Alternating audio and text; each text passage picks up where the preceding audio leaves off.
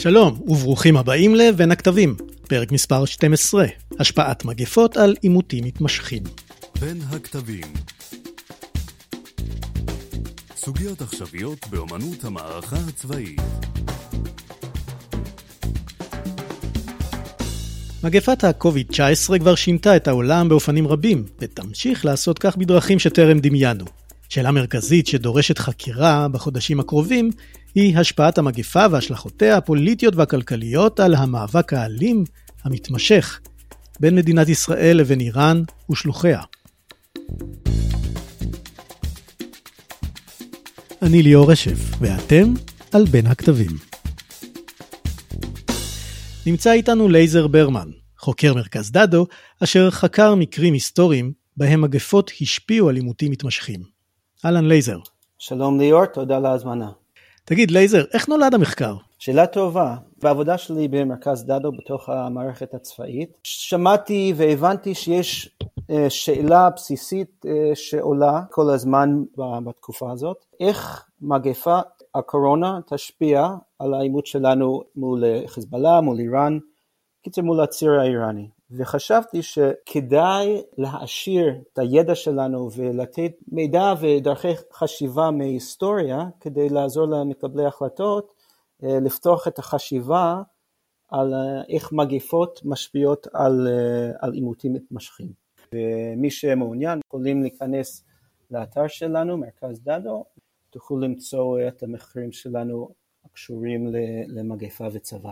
אה, מגניב. ושם פרסמת את המחקר בעצם שאנחנו מדברים עליו. כתבתי עם אה, ג'ניפר טישלר שהיא אה, עוזרת מחקר, והמחקר אה, נקרא ויהי אחרי המגפה.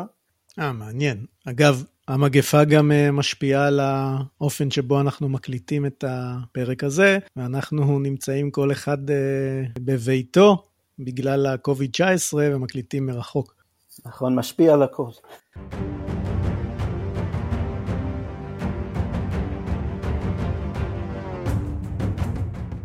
תגיד לייזר, מה ההיסטוריה מלמדת אותנו? אז יש כמה לקחים מרכזיים שאנחנו רואים שוב ושוב שעולים אה, מההיסטוריה. א', מגפות עשויות לדחוף שחקנים מוחלשים שחלו במגפה להיות תוקפניים יותר דווקא בטווח הזמן המיידי. ראינו את זה באתונה, ראינו את זה אה, אצל אה, שבטים אינדיאנים, ראינו את זה באירקוי, באויבים של הסור.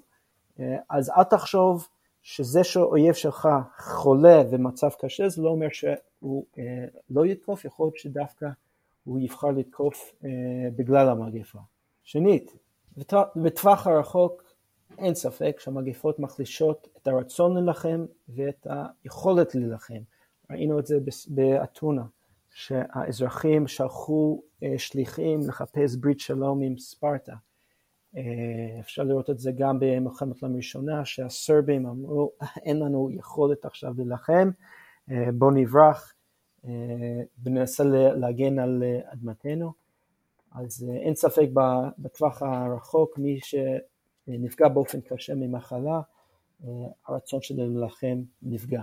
ראשית, מה שאתה אומר זה ששחקנים שנפגעו מהמגפה, הם אה, יכולים להיות תוקפניים יותר. בטווח הרחוק המוטיבציה להילחם יורדת, ושחקנים שלא נפגעו במגפה ומקיפים את השחקנים שנפגעו, הם לא ימהרו להיכנס איתם למלחמה קרקעית. מצד שני. כן, אני לא, אני לא אגיד שזה כולם, אבל כן, היינו מצפים לראות שהצד שלא, שלא נפגע ינצל את ההזדמנות, אנחנו רואים שוב ושוב שזה לא קורה. יש משהו במגפה, זה גם יכול להיות משהו מאוד רציונלי שאנחנו לא רוצים אה, להידבק גם אנחנו. מצד שני, יש משהו מפחיד אה, באופן עמוק, משהו לא מובן, משהו לא, שאנחנו לא רואים, זה אויב אחר, שגורם להם פשוט להימנע ולהתרחק. אבל מה, מה הצד המוחלש? הם מחפשים בעלי ברית חדשים, רואים את זה דרך האינדיאנים גם אה, האימפריה הביזנטית עושים אה, אה, בריתות, הסכמים חדשים גם עם הפרסים, אבל גם עם העמים הברברים מסביב, הם צריכים עכשיו כוח אדם והם צריכים עזרה בהגנה על הגבולות. אז זה כנראה זה הדרך לעשות איזון מחדש ולהימנע ממצב מסוכן מאוד. ומשהו מאוד חשוב שצריך לזכור את זה, כי זה רלוונטי גם לנו, שלא חושבים על זה, כי זה לאו דווקא צבאי, אבל חברות שהן מוכות, מפנות את גבן ממקורות סמכות וסדר מסורתיות לסדר חדש. תחשוב על אתונה, okay? אוקיי? שהדת והסדר והחוק האתונאי אמרו, אנשים אמרו, זה לא יכול להגן עלינו יותר. אנחנו רואים עשירים, עניים, כולם מתים, אז לא משנה, יש איזה ניהיליזם ש, שנחת על אתונה אה, ושינה את הסדר הפנימי. רואים את זה גם בשבטים האינדיאנים, אה, טקסים בשבטים, גם אצל האירקוי, גם אצל האויבים של הסור, פשוט הפסיקו. יש, היה איזה פירוק פנימית של השבטים בגלל המחלה. זה לא רק בגלל שאנשים מתים, אבל יש משהו עמוק שאומרים שהמנהיגים שלנו לא אה, הצליחו להגן עלינו, הדת שלנו גם לא הצליחה אה, להגן עלינו, אז בואו נחפש סדר חדש. אגב, רואים את זה ב, בימינו באפריקה, במגפות האבולה במערב אפריקה, שיש זעם ואפילו אלימות נגד המנהיגים המקומיים, כי הם לא הסכימו לשנות את אה, טקסי קבורה וכל מיני טקסים דתיים, טקסים דתיים, ואנשים אומרים, טוב, אלה לא יודעים להגן עלינו, תקפו אותם אפילו וחיפשו uh, מנהיגים חדשים. אז זה משהו שכדאי לזכור, וזה משהו שיכול להשפיע באופן עמוק על היכולת להילחם. דבר אחרון, היציאה מהמחלה עלולה לגרום לביטחון יתר, ראינו את זה באתונה, יוצאים מהמחלה, מתאוששים, ואז עושים את הטעות האסטרטגית הגדולה, ומפסידים דווקא שם את המלחמה שהם מתאוששים, ולא כשהם חולים. למה? מה ההיגיון שמסביר את התופעה הזאת?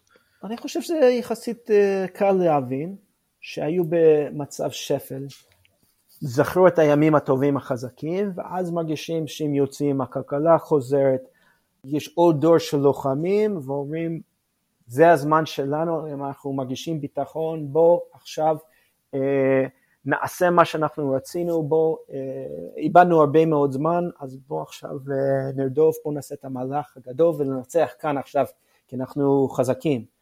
וכל הזהירות וכל השיקול דעת אה, יוצאים, ויש סכנה של טעות אסטרטגית גדולה. מעולה. אז בואו ניכנס למנהרת הזמן.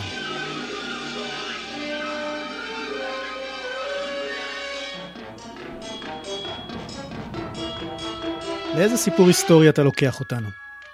אז אני מתחיל בהתחלה, במלחמת הפלופונסית השנייה.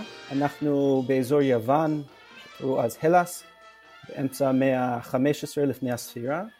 אנחנו בעולם אה, דו-קוטבי, יש לנו את הברית האתונאי, אה, שזה כמובן אה, בהובלת אתונה, זה עיר חזקה בעיקר כוח מעצמה ימית, ויש לה הרבה בנות ברית, בעיקר באיים סביב אזור בים, ומול אתונה ניצבת ספרטה, שזו מעצמה יבשתית, עם עוד ערים בני ברית, והם נלחמו במלחמת הפלופוניסטית הראשונה, חתמו הסכם שלום, אבל הספרטאים החליטו שהאתונאים אה, הפרו את, ה, את ההסכם והם יצאו ב-431 אה, לפני הספירה לפלישה לאזור אתונה.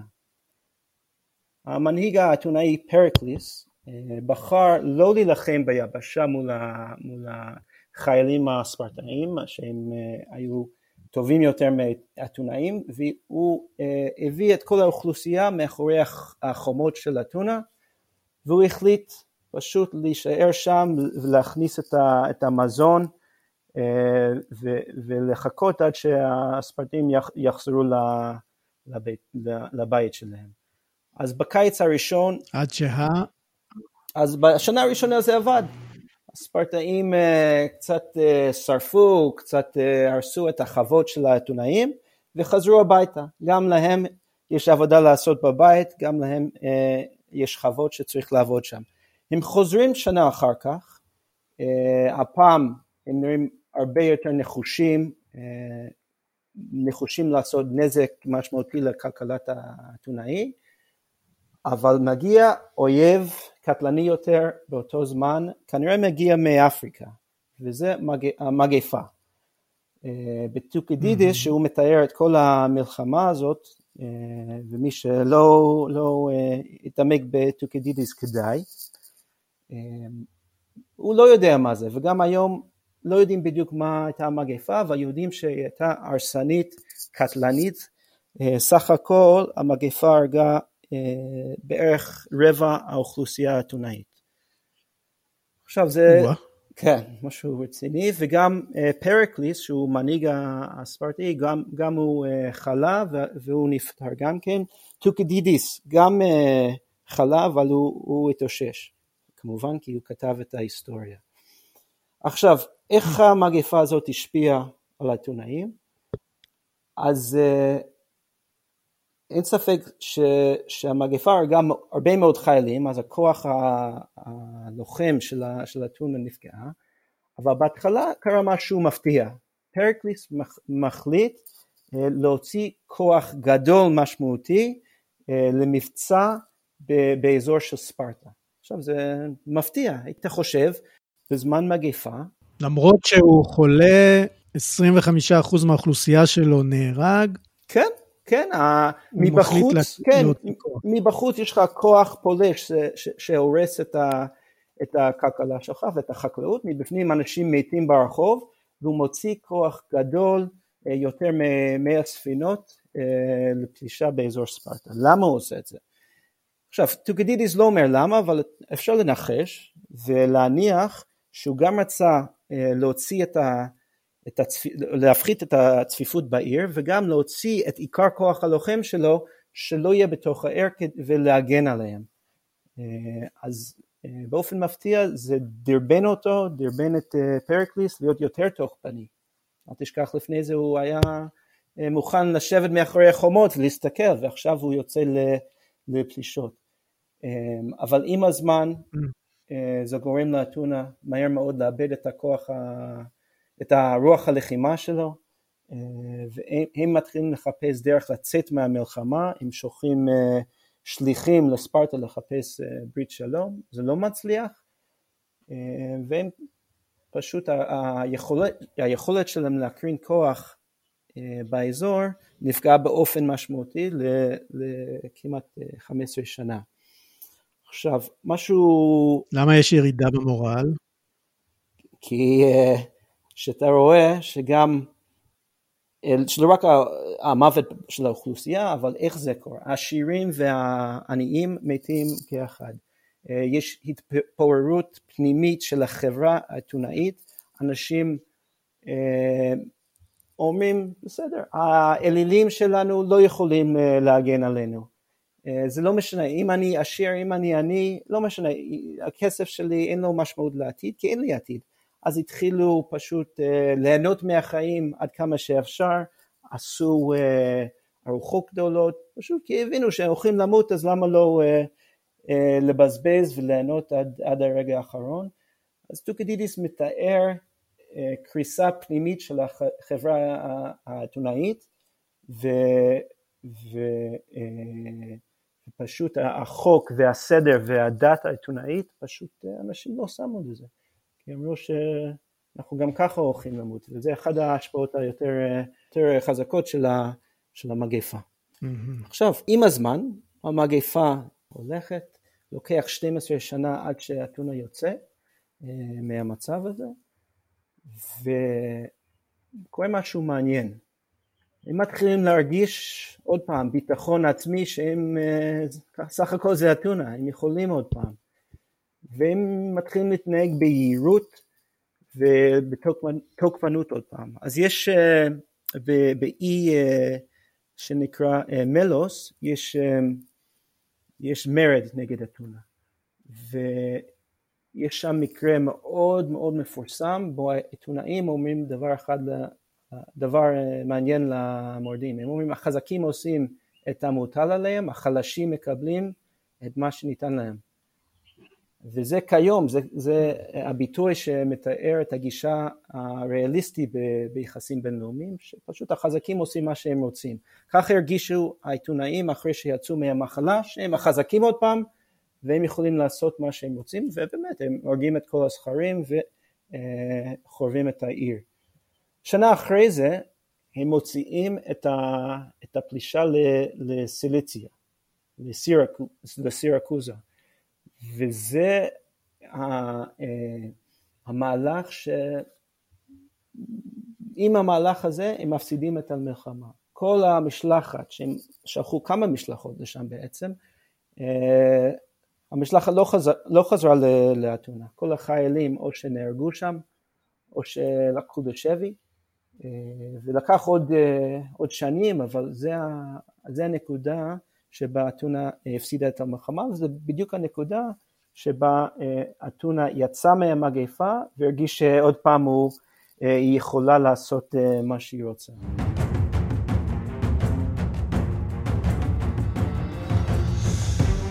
עכשיו, במקרה הזה יש כמה לקחים שבולטים פה. א', למרות שיכולת של אתונה להקרין כוח נפגעה באופן משמעותי, אין ספק, בהתחלה אה, זה גרם לאתונה להוציא אה, כוחות ולהיות תוקפני. עם הזמן כמובן זה פגע אה, עמוקות בכוח הצבאי האתונאי. משהו מעניין פה שהספרטאים למרות שיכלו לנצל את ההזדמנות ולנצל את המחלה בתוך אתונה, הם לא עשו את זה. הם רצו להתרחק כמה שיותר מהמגפה אה, ולא לא בחרו אה, לנצל את ההזדמנות. וכמובן, כמו שאמרתי... הם נתנו למגפה לעשות את שלה. כן, אבל הם יכלו לגמור את המלחמה כנראה, או פשוט לנסות בזמן שאתונה הייתה בנקודת השפל שלה. והם לא עשו את זה, הם עשו כל מיני פעולות מסביב לאימפריה ועשו עוד פלישות, אבל כל פעם שיש, שהייתה אה, התפרצות גדולה באתונה, שנה אחרי זה הספרטאים פשוט לא הגיעו בכלל, לא, פשוט, לא פלשו בכלל, אז אה, אפשר להניח שזה אה, הפחיד אותם, זה גם, הם גם לא הבינו מה זה, פשוט ידעו שהם לא רוצים להתעסק בזה, והם התרחקו. ובס... ונקודה אחרונה, כמו שאמרתי, יצאו מהמגפה במקום לבנות כוח באופן uh, זהיר ואחראי, העיתונאים כנראה משהו השתחרר והם פשוט uh, רצו קדימה, עשו את הטעות האסטרטגית הגדולה ועשו את, המבצע או את המשלחת לסציליה והפסידו את המלחמה. מעניין.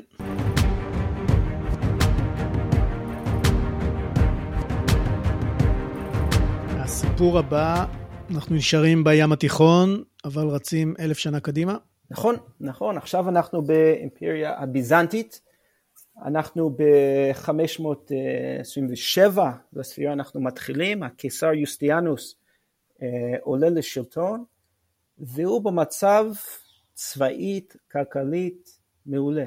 יש לו שפע בכוח אדם, הוא יכול לנהל מערכות אה, מוצלחות בו זמניות לאורך כל הגבולות, אז גם במזרח נגד אה, פרס, גם אה, בצפון ובבלקנים נגד אה, השבטים הגרמנים, גם בצפון אפריקה, הוא יכול פשוט לשמור על הגבולות המדין, האימפריה, מתי שהוא צריך הוא יכול להעביר כוחות באופן מהר מזירה לזירה, והוא חותם על שלום נצחי עם הפרסים, שמאפשר לו פשוט להחזיק כוח איפה שהוא צריך אותו. אמ, אבל מה? עוד פעם, מגפה מגיעה אה, ממצרים, עוד פעם מאפריקה, שנת 540 אה, המגפה אה, מתפשטת באימפריה ויש גלים עד שנת 750, אבל בגלל שזה התחיל ב... בכהונה שלו וגם הוא חלה, לא מת, אבל אה, גם הוא, אה, הוא נפגע מהמחלה, זה נקרא אה, מגפת יוסטיאנוס. עכשיו, מה, מה קרה? 200 שנה של מגפה. גלים, כן, גלים שאומרים שזה יכול להיות שזה הרג עד 100 מיליון איש. פשוט מחלה נוראית. ההיסטוריונים של אותה תקופה אומרים ששיעור התמותה כולל היה 50 עד 60 אחוז מתושבי הבירה, 30 אחוז מתושבי האימפריה.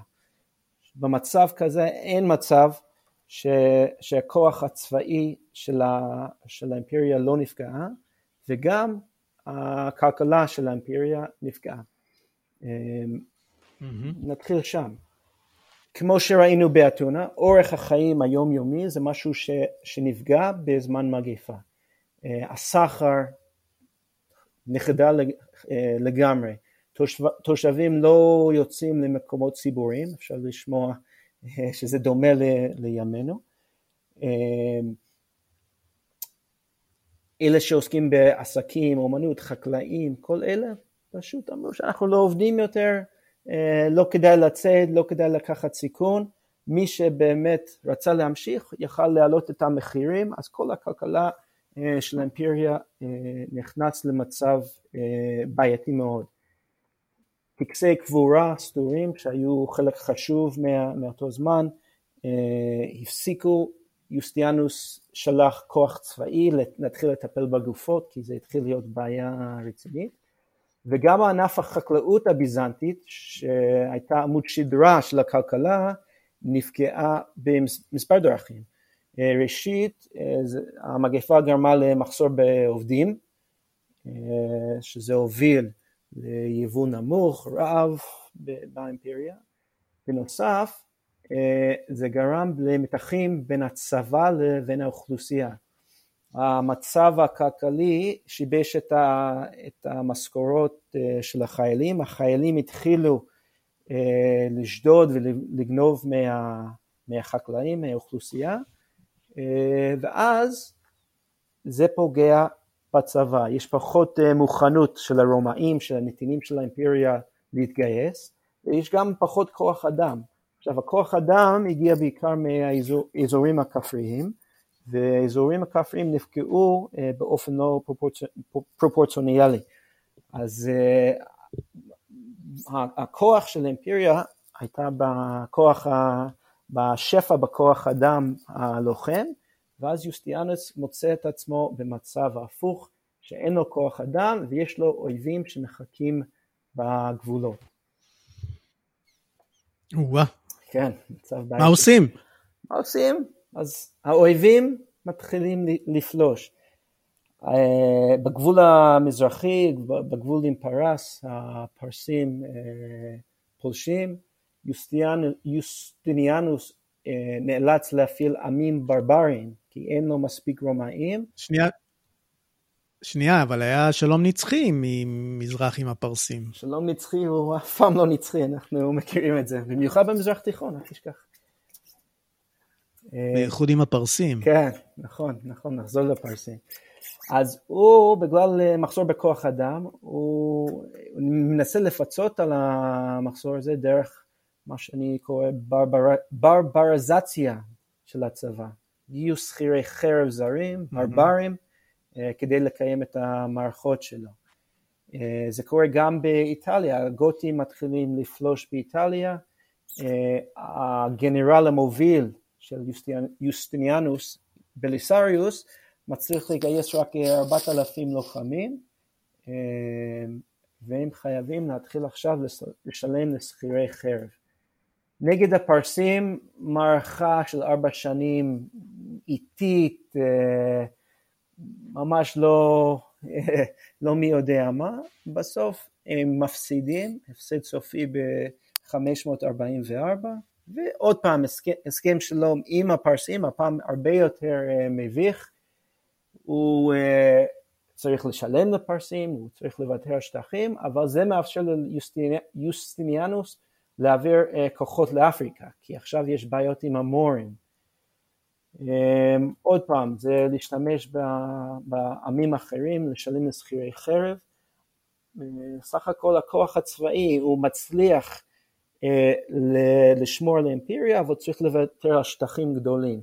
אפשר להגיד שבלי המגפה יוסטיניאנוס היה מצליח אה, להחזיר את הכל או כמעט הכל של האימפריה הרומאית המערבית ולבנות משהו כמו האימפריה הרומאית שהייתה, אבל בגלל המגפה הוא ויתר הרבה מאוד שטחים כולל צפון איטליה, כולל חלקים באפריקה ו, וזה נקודת מפנה של דעיקת האימפריה הביזנטית ומעבר מרכז הכוח לצפון אפריקה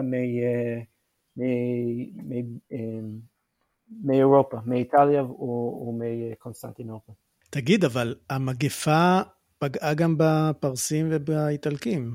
לא, בגותים בקושי, אי אפשר לדעת כי ההיסטוריונים שיש לנו את הכתיבה שלהם היו של האימפריה הביזנטית, והם כותבים על זה, ולא תמיד, מה שאנחנו רואים בהיסטוריה, שזה שזה פוגע באוכלוסייה אחת, לא אומרת שזה אה, פוגע בכולם. גם ראינו את זה באתונה נגד ספרטה, ספרטאים, אה, אנחנו לא רואים שהם נפגעו, אה, וגם נראה את זה במקרה הבא שלנו, של השבטים האינדיאנים, שלא כל שבט נפגע, כי יש אורח חיים שונים, יש מגעים שונים עם, עם סוחרים, הכלכלה שונה, ולכן לא כל אחד נפגע באופן דומה. אוקיי, okay. מה המסקנות מתוך המלחמה הזאת?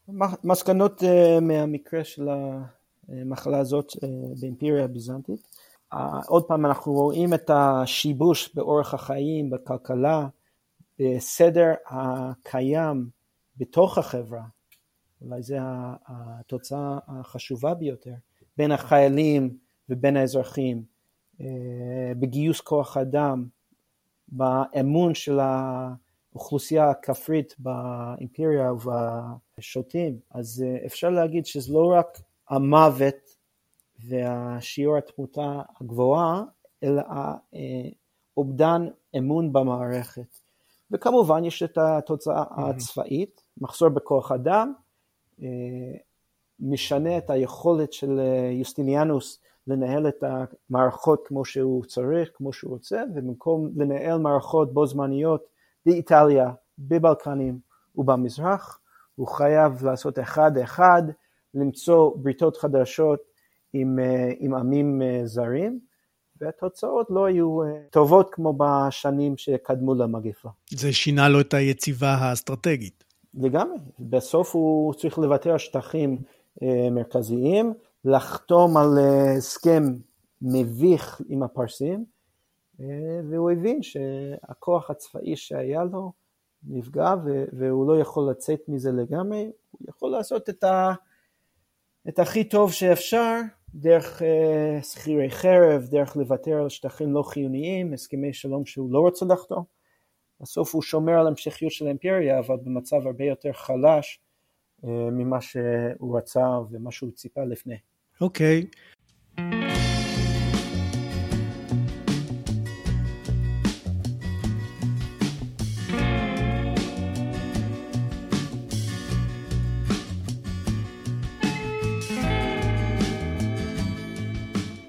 עוד דילוג של אלף שנים, עכשיו אנחנו חוצים את האוקיינוסים, והמגפה והמלחמה הבאה. אנחנו עכשיו בצפון אמריקה. אה, אנחנו נתחיל עם שלושה סיפורים של עמים אינדיאנים, אפשר לקרוא להם שבטים בצפון אמריקה, שידוע שהם אה, חלו ממחלות שונות שהגיעו מאירופאים. אה, עכשיו יש איזה, לא יודע, הנחה, הנחת יסוד שהאירופאים הביאו אותם בכוונה. זה לא היסטורי. יש, היה ממשק, היה ממשק בין ה... אנשים שאומרים שלא הכירו אחד שני, לא היו להם את החיסון למחלות והם התפשטו, אז רוב הפעמים שאירופאים פגשו שבט אינדיאנים, הם פגשו אותם אחרי שהם חלו אה, ממגפה וראו רק את השרידים. אה, אז יש הרבה מחקר שיוצא עכשיו על מה היה הכוח והמספרים של השבטים המקומיים לפני שהאירופאים הגיעו, כנראה שהם הרבה יותר גבוהים וחזקים אה, ממה שאנחנו חושבים, כי שוב, כשאנחנו אה, במערב פגשנו את האינדיאנים, ראינו בעיקר רק את מי ששרד. אז נתחיל ב-1600 21 באזור שהיום הוא מסצ'וסטס. יש את הפילגרימים, עולי הרגל, מגיעים, בורחים מאנגליה, מגיעים לאזור פלימת של היום, ומקימים כפר קטן, חצי מה, מהפילגרימים מתים בחורף הראשון, אה, והשורדים נשארים שם. עכשיו האינדיאנים שהם באזור, קוראים להם הוואמפנאג. וואמפנאג, אה, גם אינדיאנים שחלו ממחלה קשה, והמנהיג שלהם בשם מססויט, הוא אה, הבין שהוא בבעיה. למה שהוא בבעיה? כי האויבים שלו, השבט הנרגנסית, הם לא חלו מהמחלה, והם במצב הרבה יותר חזק. אם הם מחליטים אה, לתקוף, אז כנראה שהם ינצחו וימחקו את השבט הוואמפנאג. אז מה מססורית עושה? הוא שולח אינדיאני בשם סקוונטו, שדובר אנגלית, אה, לפילגרימים. איך הוא דובר אנגלית? הוא אה, ניקח לשבי על ידי אנגלים, לקחו אותו לספרד, לקחו אותו לאנגליה, הוא היה שם מספר שנים, הוא התגייר, הפך לקתולי, חזר למסצ'וסטס, וכל השבט שלו פשוט מת במחלה אחרת, והוא שירת את מססויד ואת שבט הוואמפנה כמתרגם עם האנגלים. אז הוא אומר להם שמססויד רוצה אה, לבוא לדבר איתם, הוא בא, הם יושבים והם חותמים הסכם שלום אה, שבאמת מחזיק מעמד 50 שנה. מספיק מעמד 50 שנה, וזה mm-hmm. אגב סיפור של החג ההודיה, Thanksgiving בארצות הברית, זה סיפור הזה. כן. וואלה. כן, הם עשו ארוחת אה, הודיה, אינדיאנים, הפילגרימים, ו- וזה תחילת החג הזה. אז אני מדגיש פה שהמחלה ש- שהגיעה לשבט הוואמפנאג שינתה בכלל לגמרי את היחסי הכוחות בינם ובין האויבים שלהם, הנארגנסית, והוא החליט שהדרך לצאת מזה זה, זה מהלך מתוחכם, לעשות ברית עם החדשים לא כי האנגלים, כי הפילגרימים היו חזקים, היו חמישים, הם היו חולים, מפוחדים, היו להם נשקים, אה, רובים, זה נכון, אבל הרובים שלהם לא היו יותר טובים מהחץ וקשת האינדיאנים. עשו קצת רעש, הפחידו קצת, אבל מהר מאוד האינדיאנים הבינו שאין מה לפחד, אבל בגלל שלשבט הנארגנצית היו אה, הסוחרים, היו המידלמן בסחר באזור, אה, מססויט הבין שהנארגנצית לא ירצו עכשיו לסכן את המעמד הכלכלי שלהם ולתקוף אה, בני בריתם של האנגלים. וזה באמת מה, ש, מה שקרה, אה, הוא מנע במהלך הזה בברית עם הפילגרימים אה, תקיפה של הנארגנסית אה, והוא הצליח לשמור על השבט שלו שהם אגב קיימים עד עצם היום הזה. יפה. סיפור הבא? כן. עכשיו אנחנו עוברים קצת מערבה לאזור שהיום הוא ניו יורק, אפסטייט ניו יורק, אנחנו באיחוד האירקוי, שזה חמישה שבטים ש... הם היו באזור מאוד אה, מסובך מבחינת הפוליטיקה שלו, היו צרפתים באזור קנדה היום, הולנדים באזור ניו יורק וגם האנגלים, בנוסף לכל האינדיאנים מסביב. עכשיו האירקוי במסורת שלהם שהם נלחמו והפסידו אה, בקרב, או היו חללים בקרב, הם שלחו קבוצות פשיטה לשבטים אחרים לחפש שבויים. למה עשו את זה?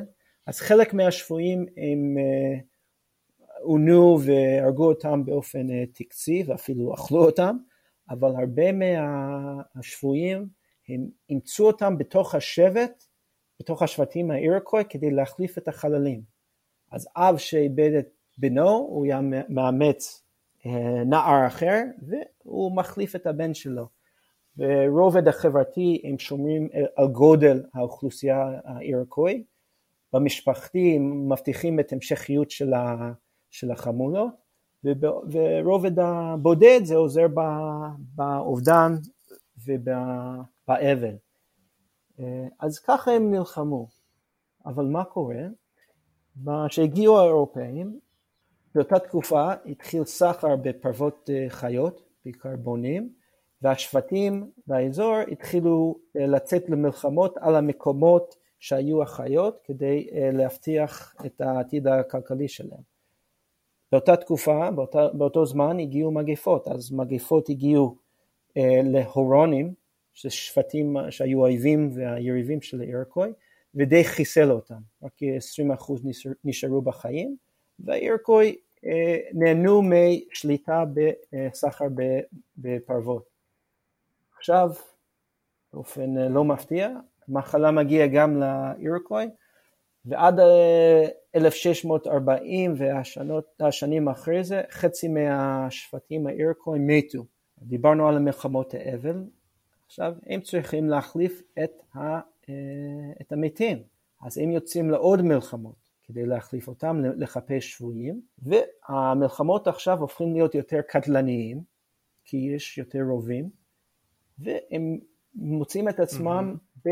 במעגל אלים שהם לא מצליחים לצאת ממנו. הם צריכים לתקוף את האינדיאנים האחרים כדי uh, להגיע לפרוות. יש פחות ופחות חיות כי הם הורגים uh, את כולם באזור וצריכים לכבוש אזורים חדשים. ויש יותר מלחמות, מלחמות יותר קשות והם צריכים uh, אחרי זה לחפש עוד uh, שבויים במלחמות.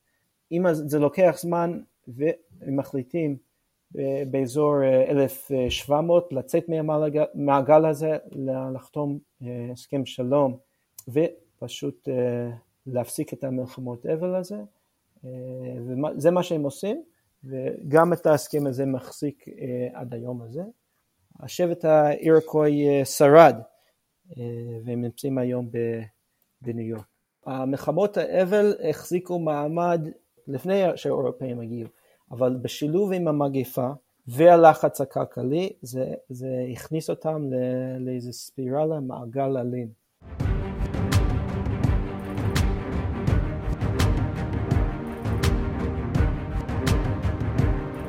הסיפור הבא של האינדיאנים? עכשיו אה, ממשיכים לכיוון מערב, מגיעים למישורים הגדולים. The Great Plains, ויש את השבט הסו המפורסם שאנחנו מכירים מסרטים, פרשים מעולים בין הטובים בעולם, אבל לא, היו, לא תמיד היו השולטים באזורים האלה. היו שלושה שבטים בשם אריקרה, מנדן והידצה, שהיו חזקים, היו הרבה יותר, והם החזיקו את האזור הזה. למה המישורים היו חשובים?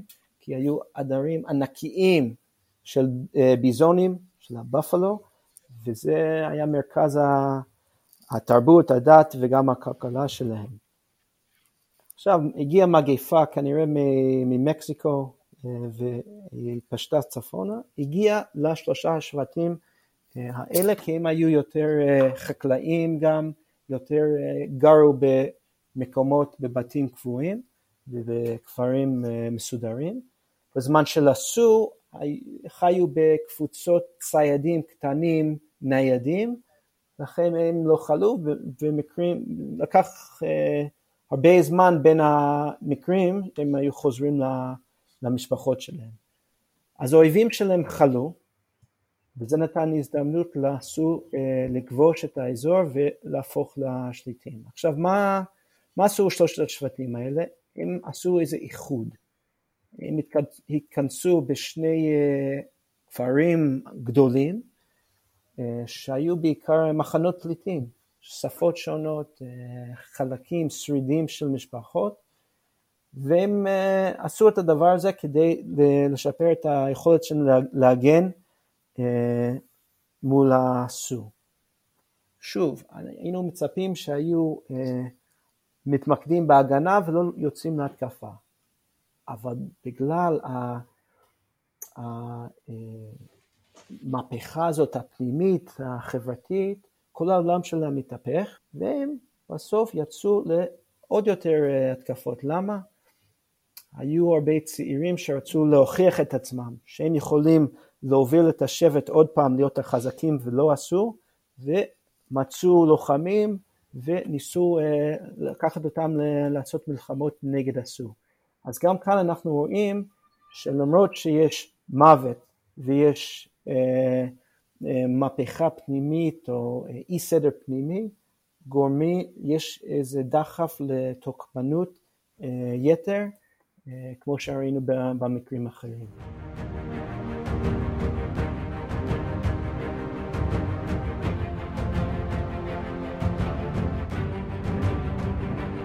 בואו נחזור. ליוון, לבלקנים, סיפור ממלחמת העולם הראשונה. כן, אז זה המקרה האחרון שלנו, הכי מודרני. אנחנו בתחילת אה, מלחמת העולם הראשונה, 1914, אנחנו יודעים שהמלחמה הגדולה אה, מתפרצת בגלל אה, עימות בין סרביה לאוסטרו-הונגריה. האימפריה האוסטרו-הונגרית מנסה לפלוש לסרביה, בהתחלה הסרבים מצליחים לעצור אותם, אבל את המחלה בנובמבר 1914, אז כמה חודשים אחרי תחילת המלחמה. אה, בלגרד נכבשה ויש אה, בריחה המונית מהבירה דרומה, ועם זה יש התפרצות של, של מחלת הטיפוס אה, שמתפשטת באופן קשה מאוד דרך סרביה. עכשיו הם חושבים שזה התחיל עם, דווקא עם שבויים אוסטרים, אה, אבל זה מתפרץ אה, בסרביה. בסוף מעל 200 אלף סרבים, מתוכם 70 אלף חיילים ו-30 אלף שבויים אוסטרים מתים. אה, אנחנו מדברים על שיעור תמותה ל-60 עד 70 אחוז בחודשים מסוימים. מהר מאוד סרביה לא מצליחה לטפל בזה. לא היו הרבה בתי חולים בחברה, 400 רופאים במדידה בכלל, 1,000, אה, מעל 120 אה, מתים במגפה, אז קטסטרופה טוטאלית. מה, מה, עושה, אה, מה עושים האוסטרו-הונגרים? הם, כמו הספרטאים, כמו אחרים, הם לא פולשים. הם יכלו פשוט להיכנס ולכבוש ולעשות גשר עם האימפריה העות'מאנית, אבל הם מוצרים. הם לא תוקפים עוד פעם עד, עד דצמבר 1915, כי הם מבינים שאם יש התפרצות... למה? למה הם עוצרים? כי כמו הספרטאים, הם לא רוצים לגעת במחלה הזאת, הם מבינים שאין להם את היכולת לעצור את זה, אם זה נכנס לצבא שלהם, זה יכול לשנות את המצב האסטרטגי לגמרי. אז במקום לנצל את ההזדמנות, הם. עוצרים, אה, וזה כנראה אה, פספוס הזדמנות. אם היו תוקפים ועושים את החיבור עם העות'מאנים, אה, יכול שכוחות המרכז היו במצב הרבה יותר טוב בשנה הראשונה במלחמה, אבל הבזבוז החודשים בצומת קריטי במלחמה גרם להם לא בסוף לכבוש את הבלקנים, ואנחנו מבינים, אנחנו יודעים מה, מה היו התוצאות אחרי ארבע שנות לחימה נאורית במלחמה, הפסד של כוחות המרכז ופירוק של האימפריה. יפה.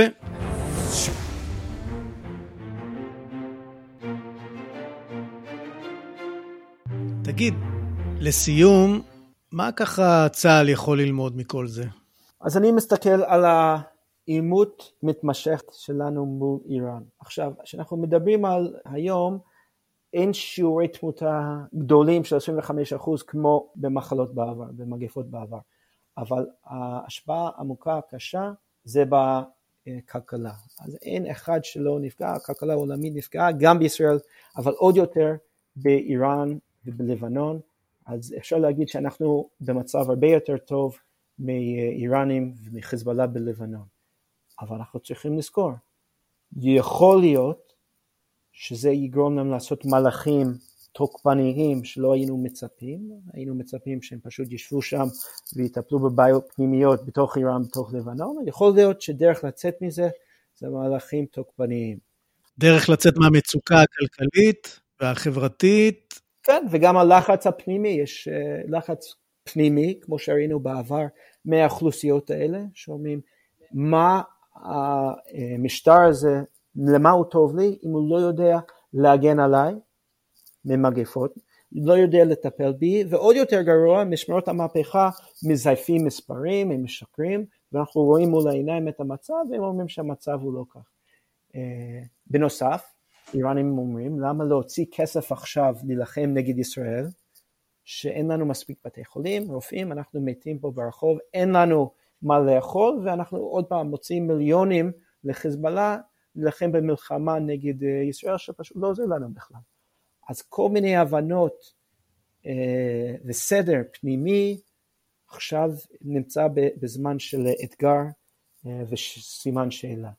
אז אתה אומר שאין רק ריסונים, ההיסטוריה מלמדת אותנו שעלולות להיות להם גם מוטיבציות דווקא תוקפניות. כן, זה יכול לקרות. זה יכול לקרות, אנחנו צריכים להיות, אה, אה, אנחנו צריכים להכיר את האפשרות הזאת, ואנחנו אה, צריכים להבין, יש סדר חדש פנימי בתוך המדינות האלה, ואני לא רוצה להיכנס לפוליטיקה ישראלית, אבל זה גם משפיע על ההבנות הפנימיות הישראליות, גם הסדר עדיפות הלאומית שלנו ישתנה, אוקיי? בין ביטחון, חינוך, רווחה, בריאות, אנשים ישאלו שאלות קשות, גם ישאלו שאלות קשות על הפוליטיקה שלנו ועל המנהיגים, כי זה מה שאומרים, מגפה זה מצב חדש, מצב מפחיד, מצב אה, לא מובן לגמרי, אה, וזה אה, ישנה דברים.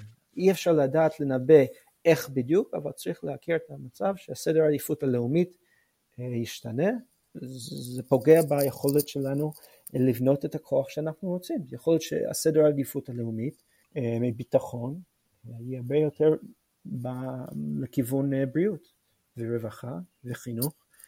אז תמיד יש את המתח הזה, אבל שוב, הסדר העדיפות ישתנה. איך אתה רואה שה, שהקורונה משליכה על בניין הכוח של צה"ל ועל תר"ש תנופה ועל התפיסה המבצעית שקשורה אליה שהרמטכ"ל מבקש לקדם? זו שאלה טובה, וכן, בדיוק אה, אנחנו בתחילת הדרך של התר"ש תנופה, אה, שאמורה להחזיר את, ה, אה, את היתרונות שלנו, את העליונות שלנו, במיוחד מול חיזבאללה. ובדיוק עכשיו אנחנו נכנסים למצוקה כלכלית, זה אומר שלא יהיה את הכסף שהצבא רצה לקדם ולבנות כוח חדש ובנוסף, כמו שאמרתי, בעתיד אה, הוא יכול לצפות שהוא לא יכול אה, לבקש את המשאבים שהוא היה מבקש מקודם. אז אין ספק זה מאתגר את הבניין כוח שלנו, אנחנו צריכים לבדוק אם התוכנית, התר"ש עוד תקפה, או אנחנו צריכים להבין שמשהו עמוק השתנה פה ואנחנו צריכים לצאת אה, עם אה, תוכנית חדשה, אולי לא רשמית, אבל להבין את, השינוי.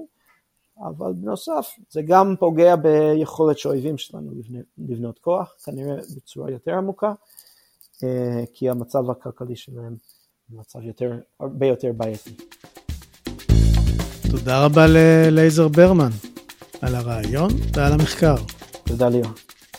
תודה לעורך בין הכתבים, סגן אלוף רבי גלילי, ולמפקד מרכז דדו, תת-אלוף ערן אורטל.